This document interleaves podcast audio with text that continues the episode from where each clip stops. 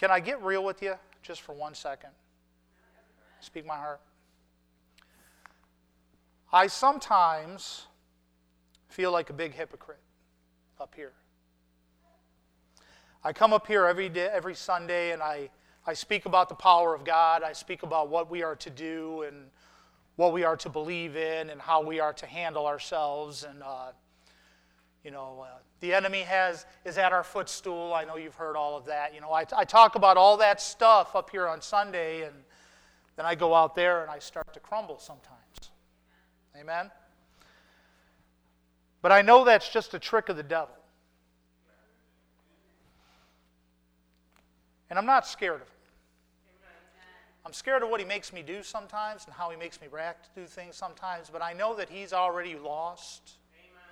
And because I have uh, accepted the Lord as my Savior, I know I've already won. Amen? So, do you feel like that sometimes? You feel like when you're here, you pray and you raise your hands and you say the right things and you hug and you, you get out there. Oh, thank you. You get out there into the world and then you start to do the world thing. So uh, I always want to try to keep mindful of that. And uh, just like God says uh, in the Word, you, we are born in sin, we are shaped in iniquity. Uh, we, we were born to this. And on our own, we can't do anything about that. But with the help of the true and living God, with the help of the Savior, Jesus Christ, we can accomplish all things. Amen? All right, that's not the message, that's just something that was on my mind. So, thank you. Uh, what I want to talk about today is I want to open up by talking about uh, the, the Heroes Camp we went to just a week last uh, weekend. And uh, it was, I know I talked about it a little bit last uh, Sunday, and it was, uh, it was a, a, wonderful experience just to see Pat and BJ Madley and how they uh, help those kids down there in South Bend and Mishawaka area. And uh, these are kids that have come from broken homes, uh, maybe drug-induced areas, crime and gang-induced areas, um, abuse, all these things. And uh, they get to come to the Heroes Camp and they get to feel love. And, uh, and it's a basketball environment. Pat is, uh, for those of you who don't know Pat, Pat was a uh, D1 Division uh, college athlete, getting ready to go to the pros. He had it all together, and then uh, his knee told him otherwise. So his knees blew up on him, and he was physically no longer able to uh, play the game like that. So, uh, what the devil meant for evil, God meant for good, and God pointed him toward the uh, ministry. And uh, he, he started this little thing. There was a little patch of pavement and a basketball hoop in the back area of his apartment complex, and he started with two or three kids. And then he went to a, a little shop that had like a, they hung a basketball hoop, and then it was like one or two dozen kids, and and uh, just the love just started spreading and it just started feeding and it just started it started getting people's attention and uh, this gentleman that had a big uh, warehouse said you know what uh, i got this warehouse and i love what you're doing so bring your thing to me Amen. so and uh, the tornado uh, about 10 years ago blew the roof off the place god showed up for that people started investing People invest in Pat and BJ Madley's vision because it's really not their vision, it's God's vision. So people show up and they give what they have. And it's beautiful. And I got to see, uh, I got to see the kids and how they flocked to them and uh, how they treated the kids and how the kids treated them. And, and kids that may not have had any hope suddenly know that somebody loves them. So, well, why am I talking about this? other than to just talk about what an inspiration Pat and BJ Madley are, when we were there uh, this past weekend, we came to the dinner and uh, they kept uh, people kept introducing me as Keenan's praise leader, and uh, members of the praise team at Pat and BJ's group said, "Well, get ready to do some work tomorrow." So I'm like, "Okay." I do it every Sunday, right? What's different? Well, I got a little bit intimidated when I went into that area that Saturday. Why did I get intimidated? Was it did they have like a big giant band and a big uh, thing and a 12-piece orchestra and 32 singers? No. They had a guy on the keyboard and some singers. That's what they had. And they were singing this song.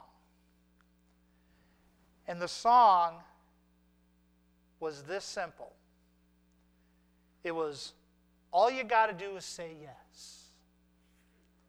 That's all it was.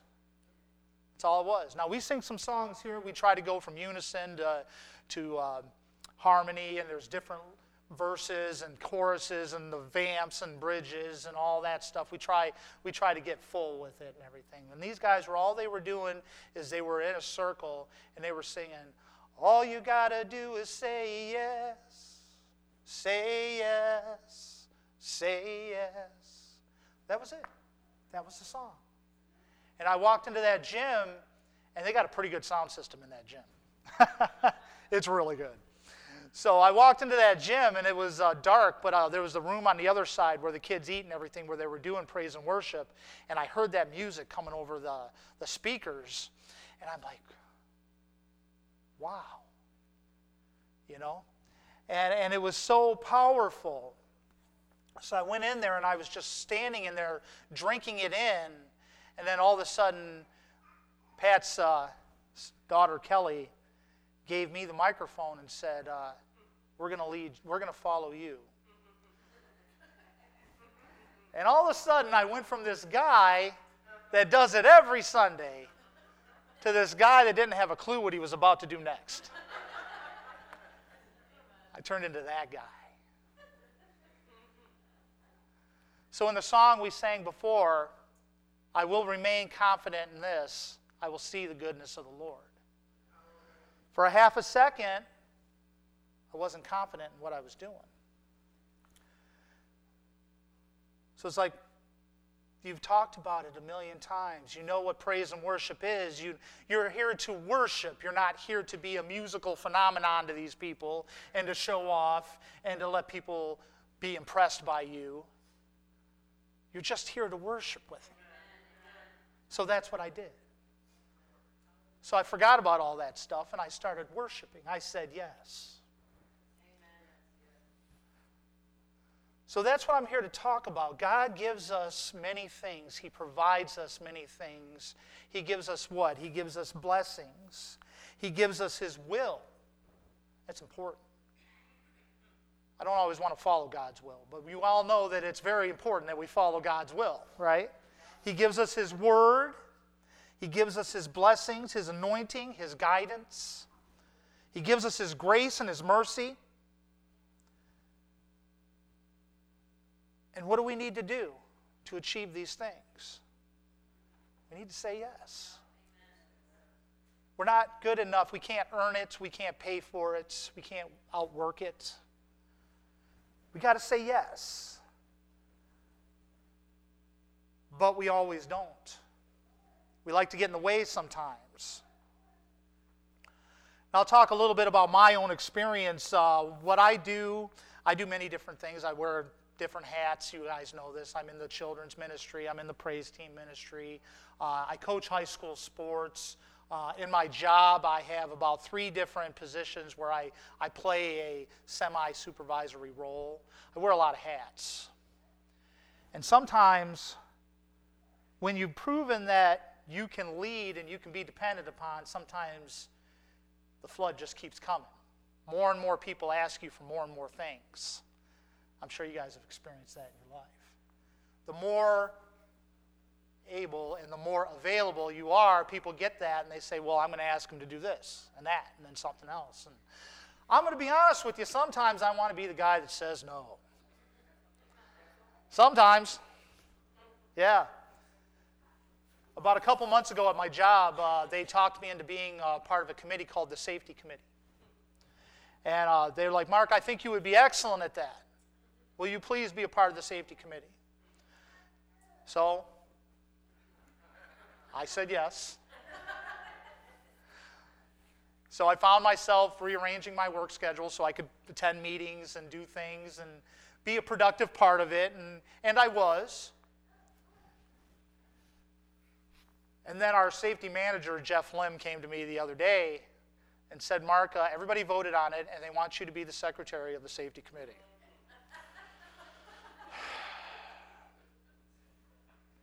I tried to get out of it.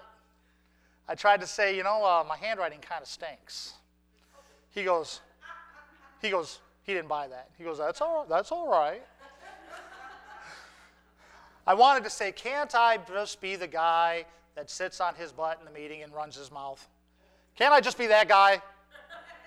But I didn't. He came to me in a moment of need. And what did I do? I was the guy that said yes. I want to transition over to what I do today. And I've told this story before, I'll be real quick with it. Uh, I, when we first got ordained as a church, we were in the Christian school, and it was a big event. Uh, people from Judah were coming. Uh, Larry Titus and David Titus from Dallas, Texas were here. Uh, many different leaders from many different churches and areas, and their people were here in Emily City in the little Christian church. And it was a big deal. And uh, they wanted praise and worship music. Well, at that time, they didn't have Calvin was at Judah. Uh, they didn't have uh, other, we didn't have, I wasn't even a member of the church. Kimberly and her boombox, that's right. That was it. So Keenan was my boss, and him and uh, another gentleman, his name is Mike, they were uh, together talking about uh, wanting praise and worship. Well, what I used to do, uh, and I still do, I still enjoy it, I was the karaoke guy who was the dog and pony show guy. And, and uh, I wanted to sing a little song and try to make you laugh make you enjoy yourself, you know. And I was sitting at the desk doing my work, and they were talking about it and uh, how they were going to get praise and worship music into this ordainment ceremony. And Mike, who knows me, popped up and said, Hey, Mark's, Mark likes to sing. Maybe Mark will do it. And then Keenan looked at me and goes, You want to sing some praise and worship music at my ordainment ceremony? And in my, I didn't do this to his face, but in my heart, I was like,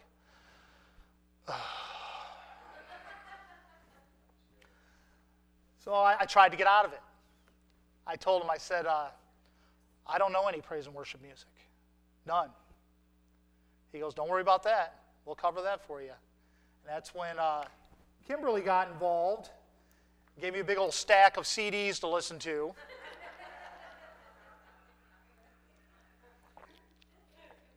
So I, I, believed in God and everything, and I knew He was, should be a part of my life. I wasn't a regular churchgoer. I was a Mother's Day, Easter, and Christmas guy, you know, maybe a New Year's Eve kind of thing, maybe. But uh, I started feeling the power of this music. And that made it even worse. because I wanted to be that guy that said no. Because I went from the guy who just didn't want to be bothered with it to the guy who was like, how can I give these people what they deserve in this arena? I mean, if you want Margaritaville by Jimmy Buffett, I, I got it. if you want to hear Bust a Move, I got it. But I'm supposed to be here in front of God's children, singing and praising about the power of God. So I tried to get out. And I think it was nerves. I don't know. It was winter time, so I was struggling with a little bit of a health thing, but nothing I couldn't handle. But you know, when you really don't want to do something, that little cold becomes real big, right? So I called Keenan the day before and said, Keenan, I'm not feeling good. I don't think I can do this. How do you think that worked out? He said, "Oh, you're." He said, "He said, oh, you're doing it." he said, "There are people that are coming here to hear you sing. People that didn't even know me were coming there to hear me sing. I could have went up there and sounded like alfalfa. They wouldn't have known. So I went up there, and they prayed over me. And I went up there and I sang my first and my second praise and worship song, right in that little Christian school. Yep, I can only imagine. Yeah, and uh, and I've been saying yes to that ever since. Amen. Amen. Yeah.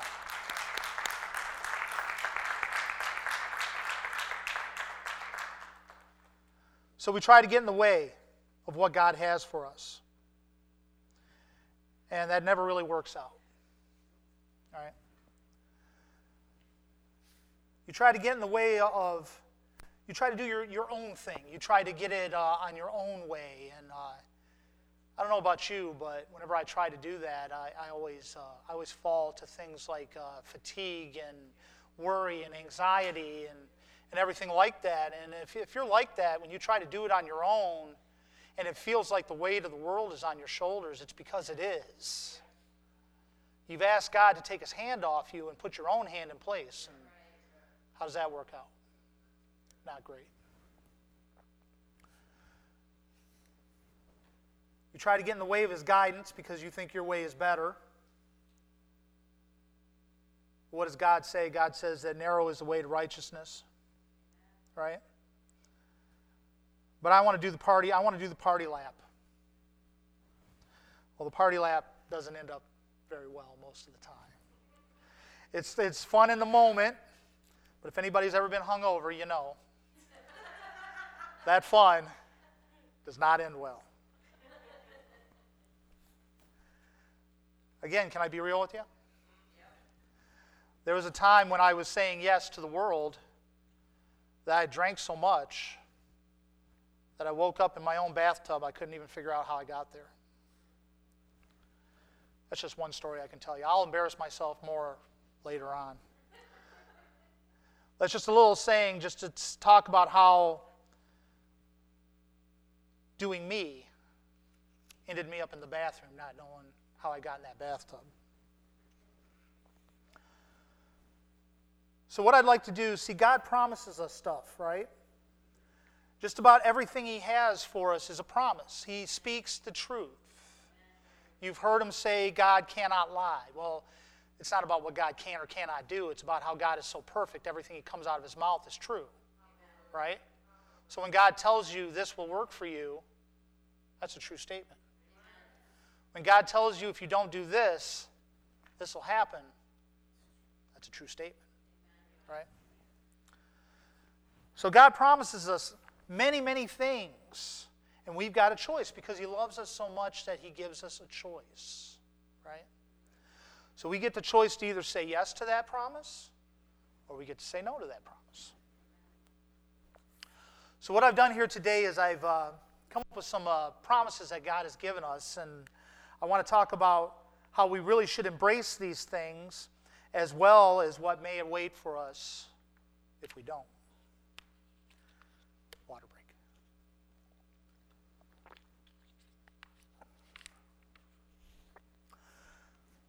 The first one I want to talk about today is uh, the promise.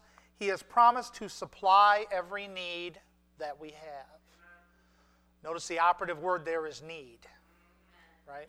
He promised to supply us every need that we have. In Philippians 4:19 it says, "But my God shall supply all of your need according to his riches in glory by Jesus Christ." Now notice God has not promised himself only to the extent of our needs. He has promised himself only to the extent of our needs. What would some of those needs be? Maybe food, water, clothing. salvation, companionship, love. These are things, if you trust Him, He'll, pro- he'll provide for you one way or another. Right? Does not include the number of luxuries that we have come to think of as needs.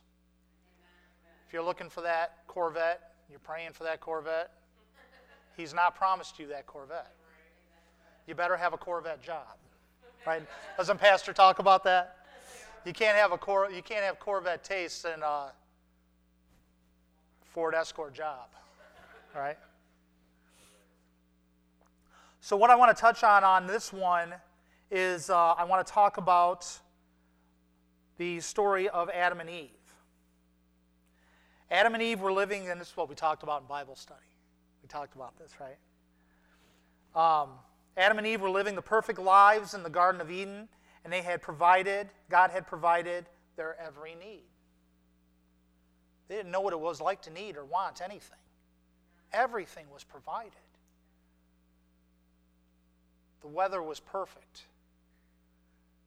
Their bodies were perfect. Their health was perfect. The food abundance was perfect. Everything was perfect. Talk about the table being set. Adam and Eve had it all until God had given them the entire garden minus the fruit of one tree. I want to talk about that because a lot of people that are skeptics or that are angry at God, they talk about that passage about how how could God deny them something? You know, if God really loves me, he'll give me what I want and I want that tree. All right? But what was God really doing? Yes. Most people tend to focus on Adam and Eve being denied that one tree, but I think a better way to look at it is that leaving that one tree alone allowed them to reap the bounty of the rest of the garden. Right? All they had to do was leave that one tree alone. That's it. I believe the enemy took advantage of the fullness of God's provision when he sent the serpent to intercede. This made me think. You know, we talk about how what the devil meant for evil, God meant for good, right? I think that what God meant for good, the devil can use for evil as well. Do you agree with that? So remember, God took every beast of the field, every bird of the sky, everything that creepeth along the ground, and He gave it to Adam, and He called it what? He called it good. So the serpent was, he passed the test. He was one of the crafty, he was used because he was one of the craftiest animals in the garden. But he was past the test, and he was good. Adam and Eve did not know what it was like to do without, how to be mistrustful or suspicious. All they had were one another, and they had the voice of God, who had never let them down. All they knew was truth and bliss and love. But what God meant for good, the devil used for evil. And Adam and Eve were easily deceived because, again, they did not know what it was like to be lied to. Right? It was then that in their time in the garden was finished. Thankfully, the story was not over. So God took the serpent, or the devil took the serpent, and the serpent talked them into doing something they would not have done. But instead of just saying yes, because God said, you can eat of anything, but not of this tree. And he even gave them the consequences. He said, that is sin, and the wages of sin is what? Death.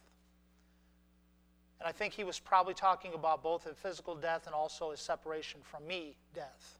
Probably heavy on the other one, on the second one. So we've been trying to make up for that ever since. Thank you for Jesus on that one. Amen. God has promised us that His grace is sufficient for us. In fact, He made the provision for our salvation by His grace through faith. I'm going to go to 2 Corinthians 1 through 10 for this. It says, As of you, you were dead in your transgressions and sins, in which you used to live when you followed the ways of this world and the ruler of the kingdom of the air, and the Spirit who is now at work to those who are disobedient. Notice he said, You were dead in your transgressions. All of us also lived among them at one time. Even the best of us live in that world on some level, who are disobedient.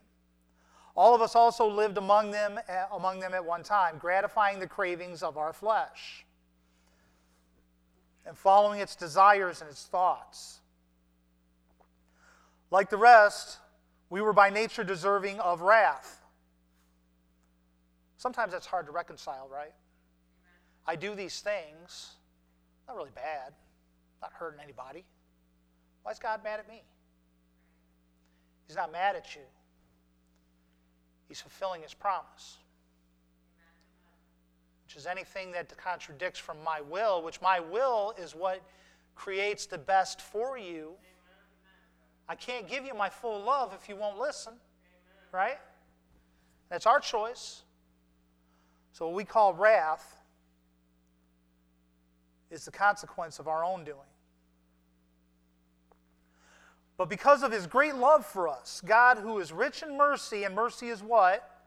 Keeping us from what we do deserve. That's not so good. Made us alive with Christ even when we were dead in transgressions. It is by grace you have been saved. And God raised us up with Christ and seated us with him in the heavenly realms in Christ Jesus. So, Christ, He died, He rose again, and He paved the way so that you and I can do the same thing. We can die this fleshly life, and we can rise again and sit at the right hand of the Father and actually look at Him in the face. In order that in the coming ages He might show the incomparable riches of His grace expressed in his kindness to us in Jesus Christ. That's what I just got done talking about. For it is by grace that you have been saved through faith, and this is not of yourselves, it's a gift of God. So we have to say yes to his, to his grace because if we can't latch on to him, all we have left is ourselves, and we are not suffice. Not by works, so that no one can boast, for we are God's handiwork, created in Christ Jesus to do good works, which God prepared in advance for us to do. It is through an obedient faith that we have access into the grace of God. I want you guys to put this one in your head a little bit. For we are God's handiwork. We are something that God has made that He is proud of. I don't know about you, but I look back on my life, I look myself in the mirror and go, handiwork? but I judge myself a lot more harshly than he does, I think. He gives me the opportunity to receive the sacrifice and be made anew. It is through an obedient faith that we have access unto the grace of God. An example of this can be found in John chapter 6. Oh, I like this one. After these things went over this after these things Jesus went over to the sea of Galilee, which is the sea of Tiberias, and a great multitude followed him because they saw his miracles which he did on them that were diseased. So Jesus came and he started healing people, and people thought, man, this guy's something else. I need to figure this guy out. And they became the groupies, if you will. They traveled and they followed him. When what were they looking for? They were looking for the prize. They weren't looking for God, they were looking for what Jesus was doing, which was what? Performing miracles. Well, maybe something that's going on in my life that Jesus can do for me. They were there for the prize. And Jesus went up into a mountain, and there he sat with his disciples. And the Passover, which was the feast of the Jews, was upon them. When Jesus then lifted up his eyes, he saw a great company come unto him. So he lifted up his eyes from the mountain and he saw the masses, 5,000 plus people, just waiting for him. I think pastors talked about this before, but we got to actually put a microphone on me so the people in the back room can hear. Could you imagine being one of 5,000 and having Jesus being on the mountaintop and you actually receiving his word from the back row? Right? Maybe the acoustics were really good in that mountain. But I think God did what God does. God provided the environment so that these people could be reached. Amen. Amen. He saith unto Philip, Whence shall we buy bread that they may eat? And this he said to prove him, for he himself knew what he was about to do. He was kind of messing with him a little bit. And he said to Philip, You know, hey, look at all these people. we got to feed these people. How, we got enough money to buy bread for all these people? And he knew. He knew what was going to happen. But he wanted Philip to be a little worried about it. Philip answered him, 200 pennyworth of bread is not sufficient for them, that every one of them may take a little. So Philip did the math and decided we weren't going to feed 5,000 pieces with 200 penny worth of bread. One of his disciples, Andrew, Simon Peter's brother, saith unto him, There's a lad here, and he has five barley loaves and two small fishes. But what are they among so many? So they did an inventory and they said, What we got is not good enough. So then Jesus said, Make the men sit down. Now there was much grass in the place, so the men sat down in the number of about 5,000. And notice they said the men. I got to imagine that there were women and children there as well. So the number was probably more than 5,000. But it was a lot. And Jesus took the loaves, and he had given thanks. He distributed to the disciples, and the disciples to them that were sat down, and likewise of the fishes as much as they would. And when they were filled, he said unto his disciples, Gather up the fragments that remain, that nothing be lost. You know what I like about that? Is God prevented God, God prepared or provided a miracle, supplied the people with what they needed, and Jesus made this point make sure that nothing is wasted. Right? Gather up the bread, gather up the scraps. Make sure that nothing is wasted. What do we do? We do that, don't we? We get a good time in our life, we get a blessing, and we take what we need from it, and then we forget about it or we don't pay it back, or we don't uh, change in any way, we waste it. We just want the prize sometimes. Therefore, they granted, they gathered them together, and they filled twelve baskets with the fragments of the five barley loaves, which remained over and over unto them that had eaten, which remained over and above unto them that had eaten. So 5,000 pieces. They took five loaves of bread and two fish.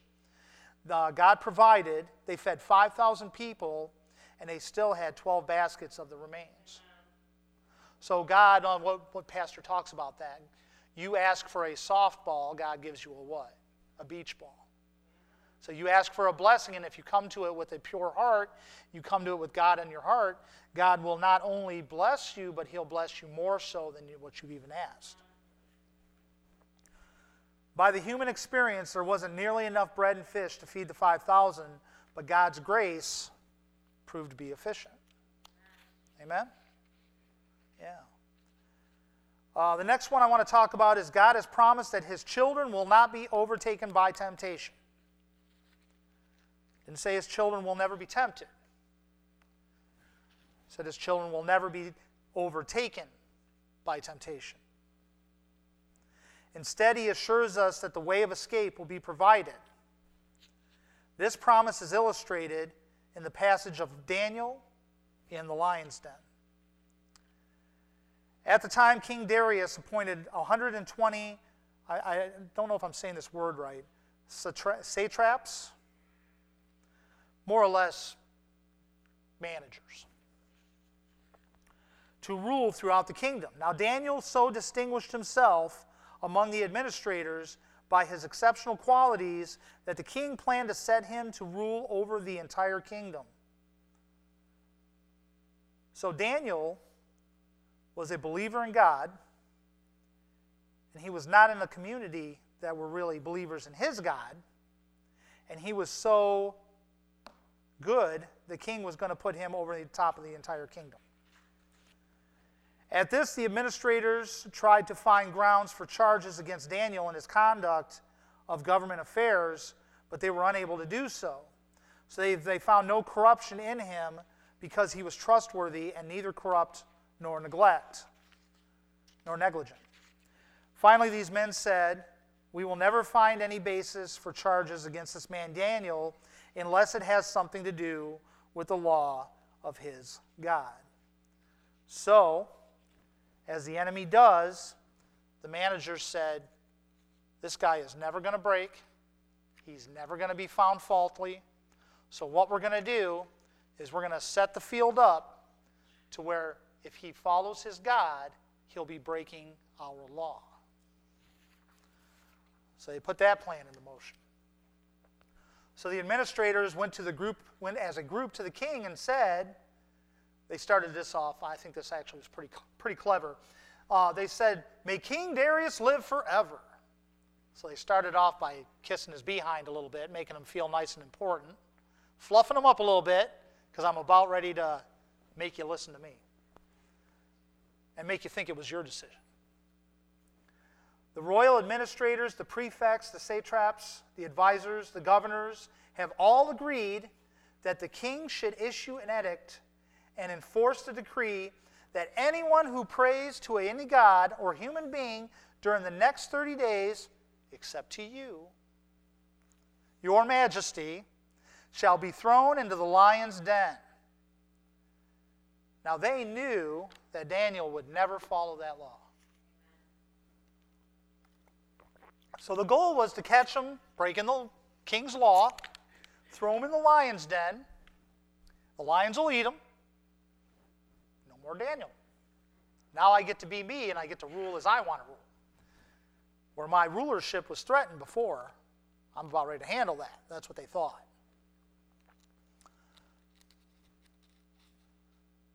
Now, Your Majesty, issue the decree and put it in writing so it cannot be altered, in accordance with the law of the Medes and the Persians, which cannot be repealed.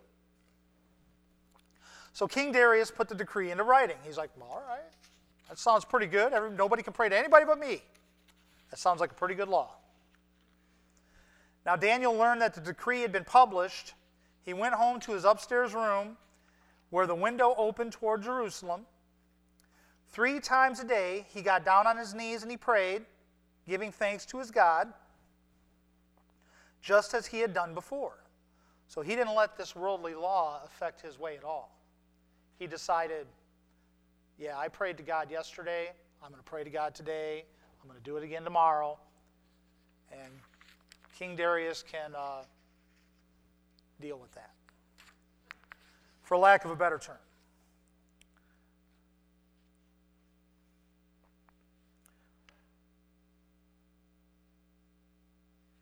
Sorry about that. Lost my place.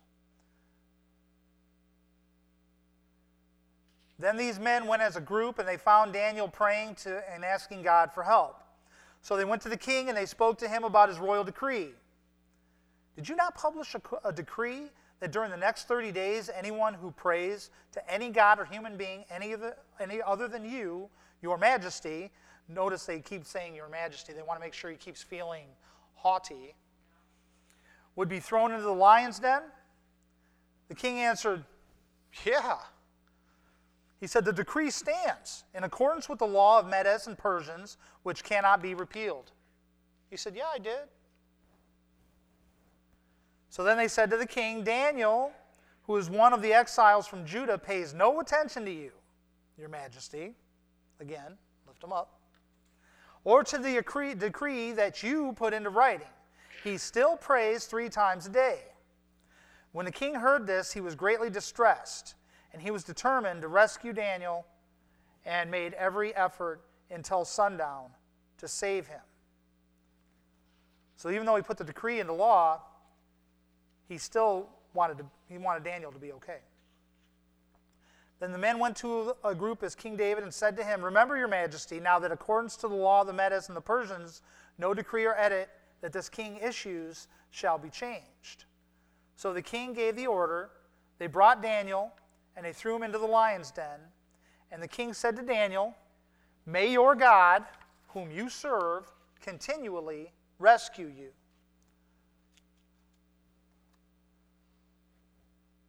And a stone was brought and placed over the mouth of the den, and the king sealed it with his own signet ring and with the rings of his nobles, so that Daniel's situation might not be changed.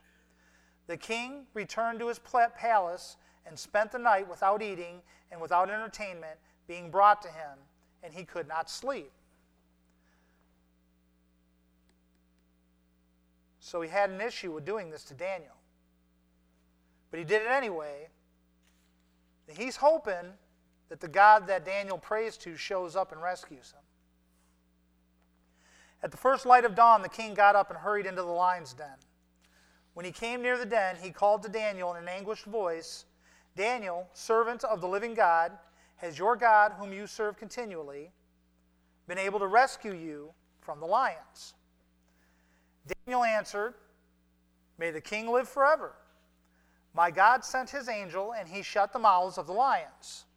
They have not hurt me, because I was found innocent in his sight, nor have I ever done anything wrong before you, your majesty. So the king was overjoyed, and he gave orders to lift Daniel out of the den. And when Daniel was lifted from the den, no wound was found on him, because he had trusted in God. At the king's demand, the men who had falsely accused Daniel were brought in and thrown into the lion's den. And before they reached the floor of the den, the lions overpowered him, them, and crushed all their bones. So that's what we were talking about the consequence of not following God's will gets you thrown into the lion's den. Then King Darius wrote to all the nations and the peoples of every language in all the earth May you prosper greatly. So that got their attention. Have you ever gotten one of those emails? Um, you're the winner of $500 million. And you open it, and now that you're paying attention, do you really want to, you want to change your car insurance? You ever gotten that? So he starts, the, he starts the letter with, May you prosper greatly. That got everybody's attention. Well, I want to prosper greatly. What's this guy talking about? I issue a decree that in every part of my kingdom, people must fear and reverence the God of Daniel. So when he brought Daniel out of the lion's den and he was not damaged at all by the lions, he knew that the one who helped Daniel had to be the most powerful of all things. He knew. So as a king, he made the decree that every, every person must fear and reverence the God of Daniel for he is the living God.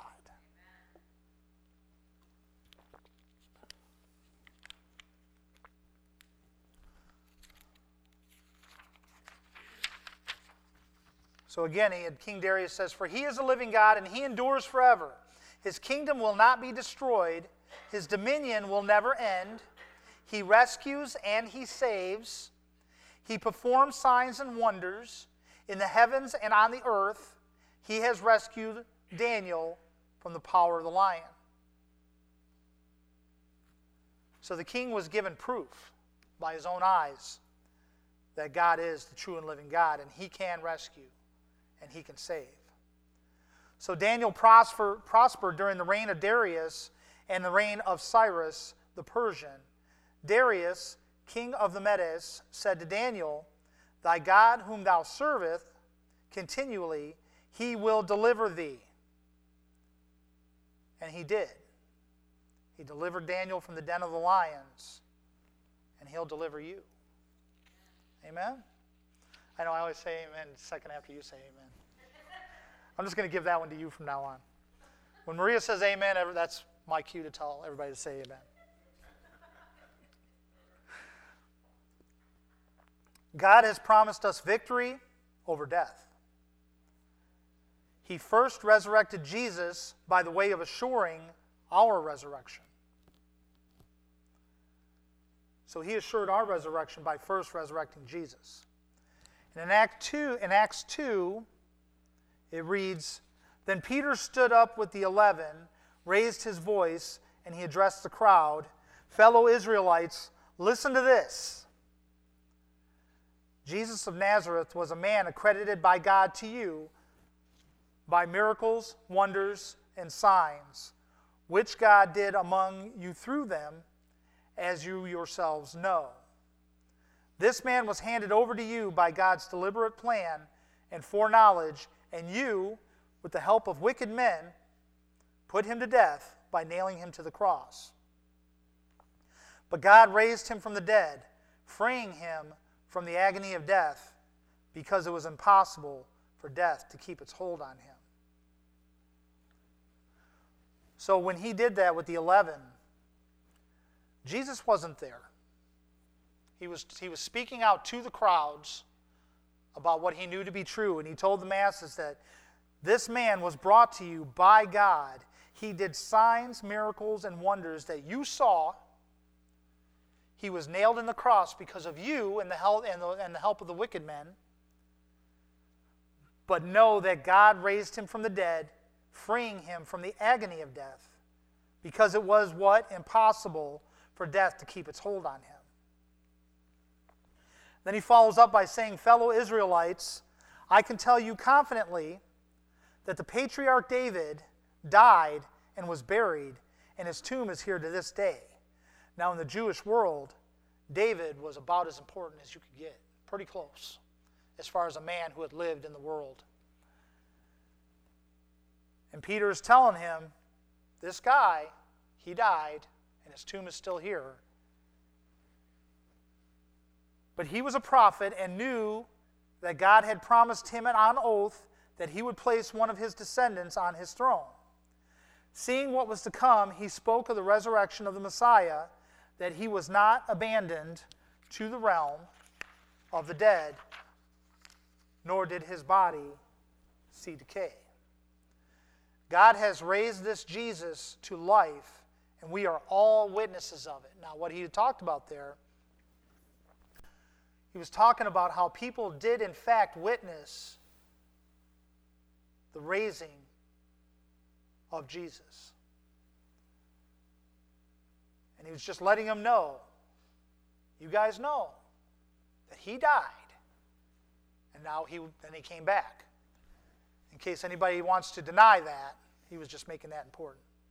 Exalted to the right hand of God, he has received from the Father the promised Holy Spirit and has poured out what you now see, what you now hear.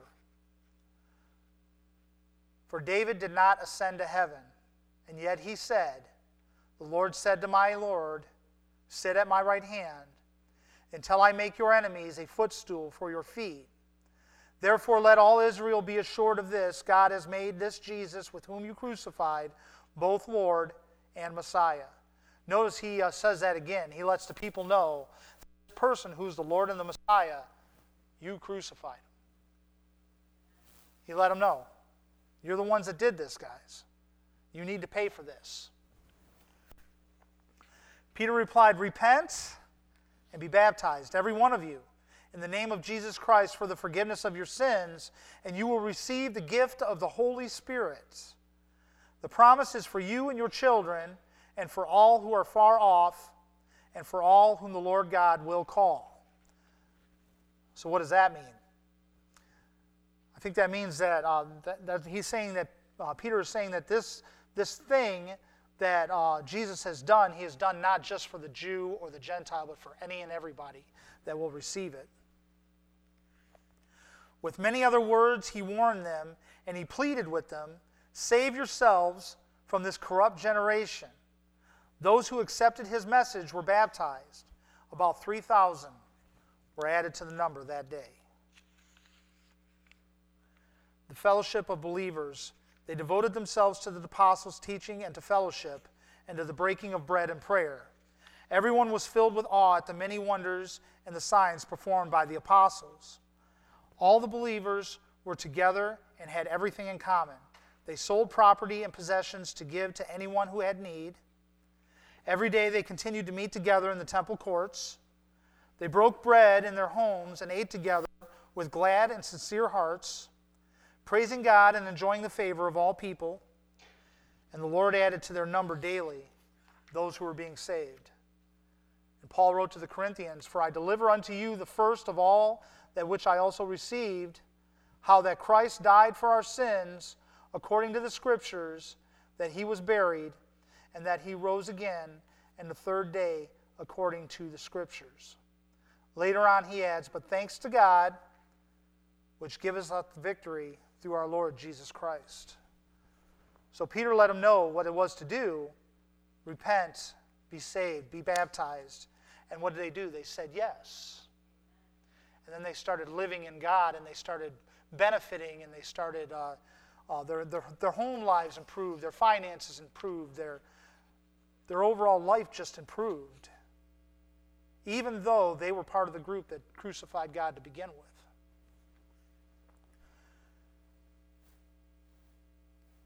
No matter what we've done, all we got to do is say yes.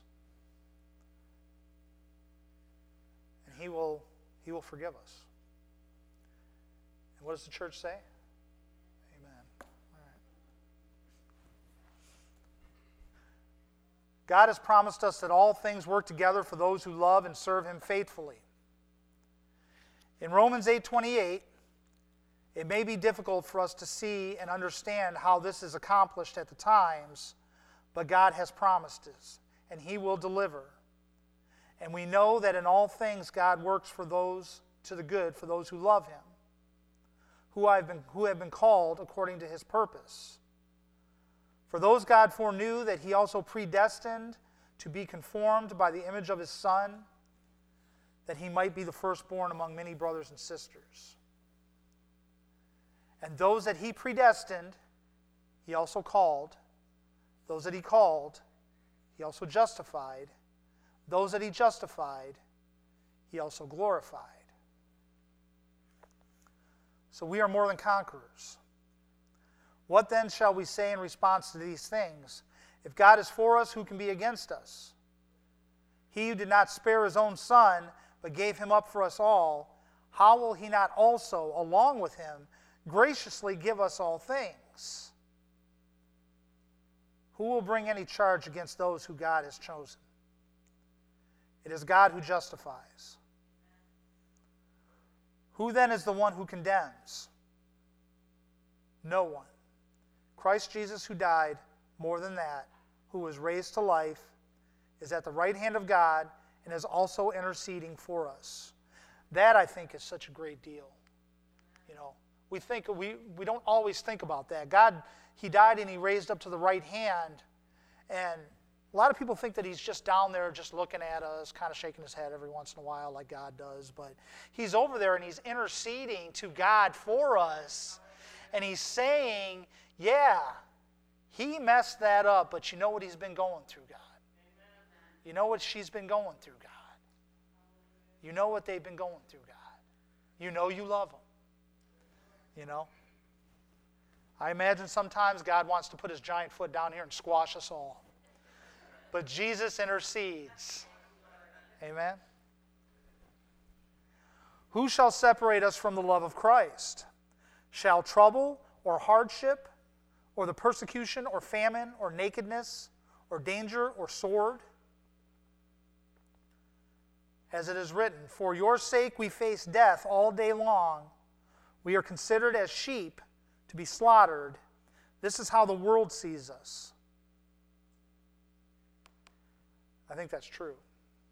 Those that don't believe, those that think that we're just up here wasting our time, praying to a big ghost in the sky, they think that there's really nothing, you know, and they, they, they think that we're just lambs to the slaughters. They think, that, and we face, when they say we face death all day long, we face uh, oppression, we face condemnation, we face uh, uh, argument from the other side, we face all that stuff by a group of people who just refuse to know who God is. So that's how the world sees us, but what does God say? God says, No, in these things we are more than conquerors through him who loved us. For I am convinced that neither death nor life, neither angels nor demons, neither the present nor the future, nor any powers, neither height nor depth, nor anything else in all creation will be able to separate us from the love of God that is in Christ Jesus our Lord.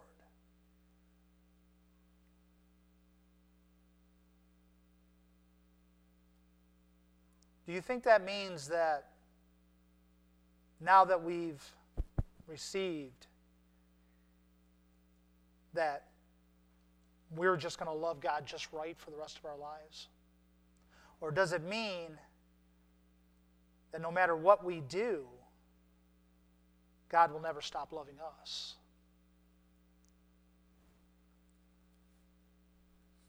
I tend to think that it's the latter. God will never leave us, He'll never forsake us, He'll never stop loving us.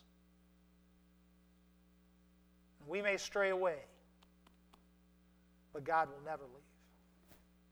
Amen.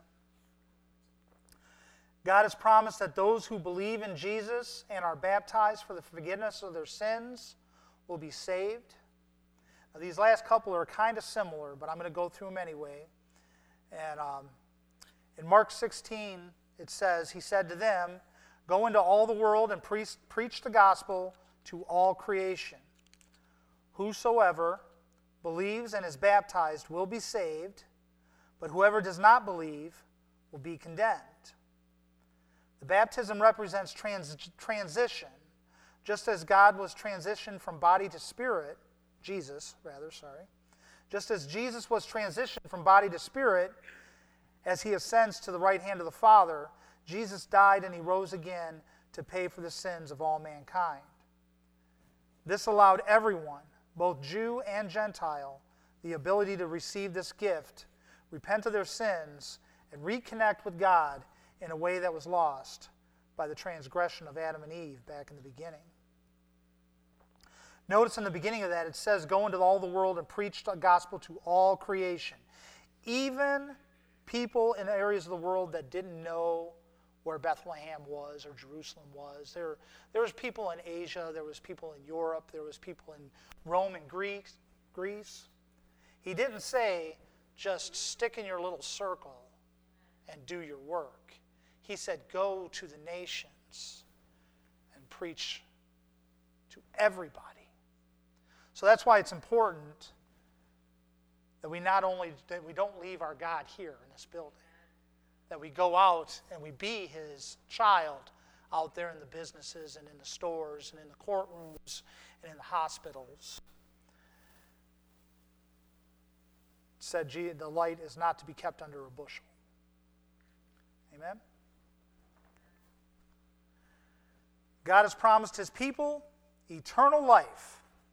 This pretty much sounds like the same thing I just said, right? Eternal life can never be purchased in any way. It is eternally, is an entirely a free gift. The cost of this gift is the death of the Savior, Jesus Christ.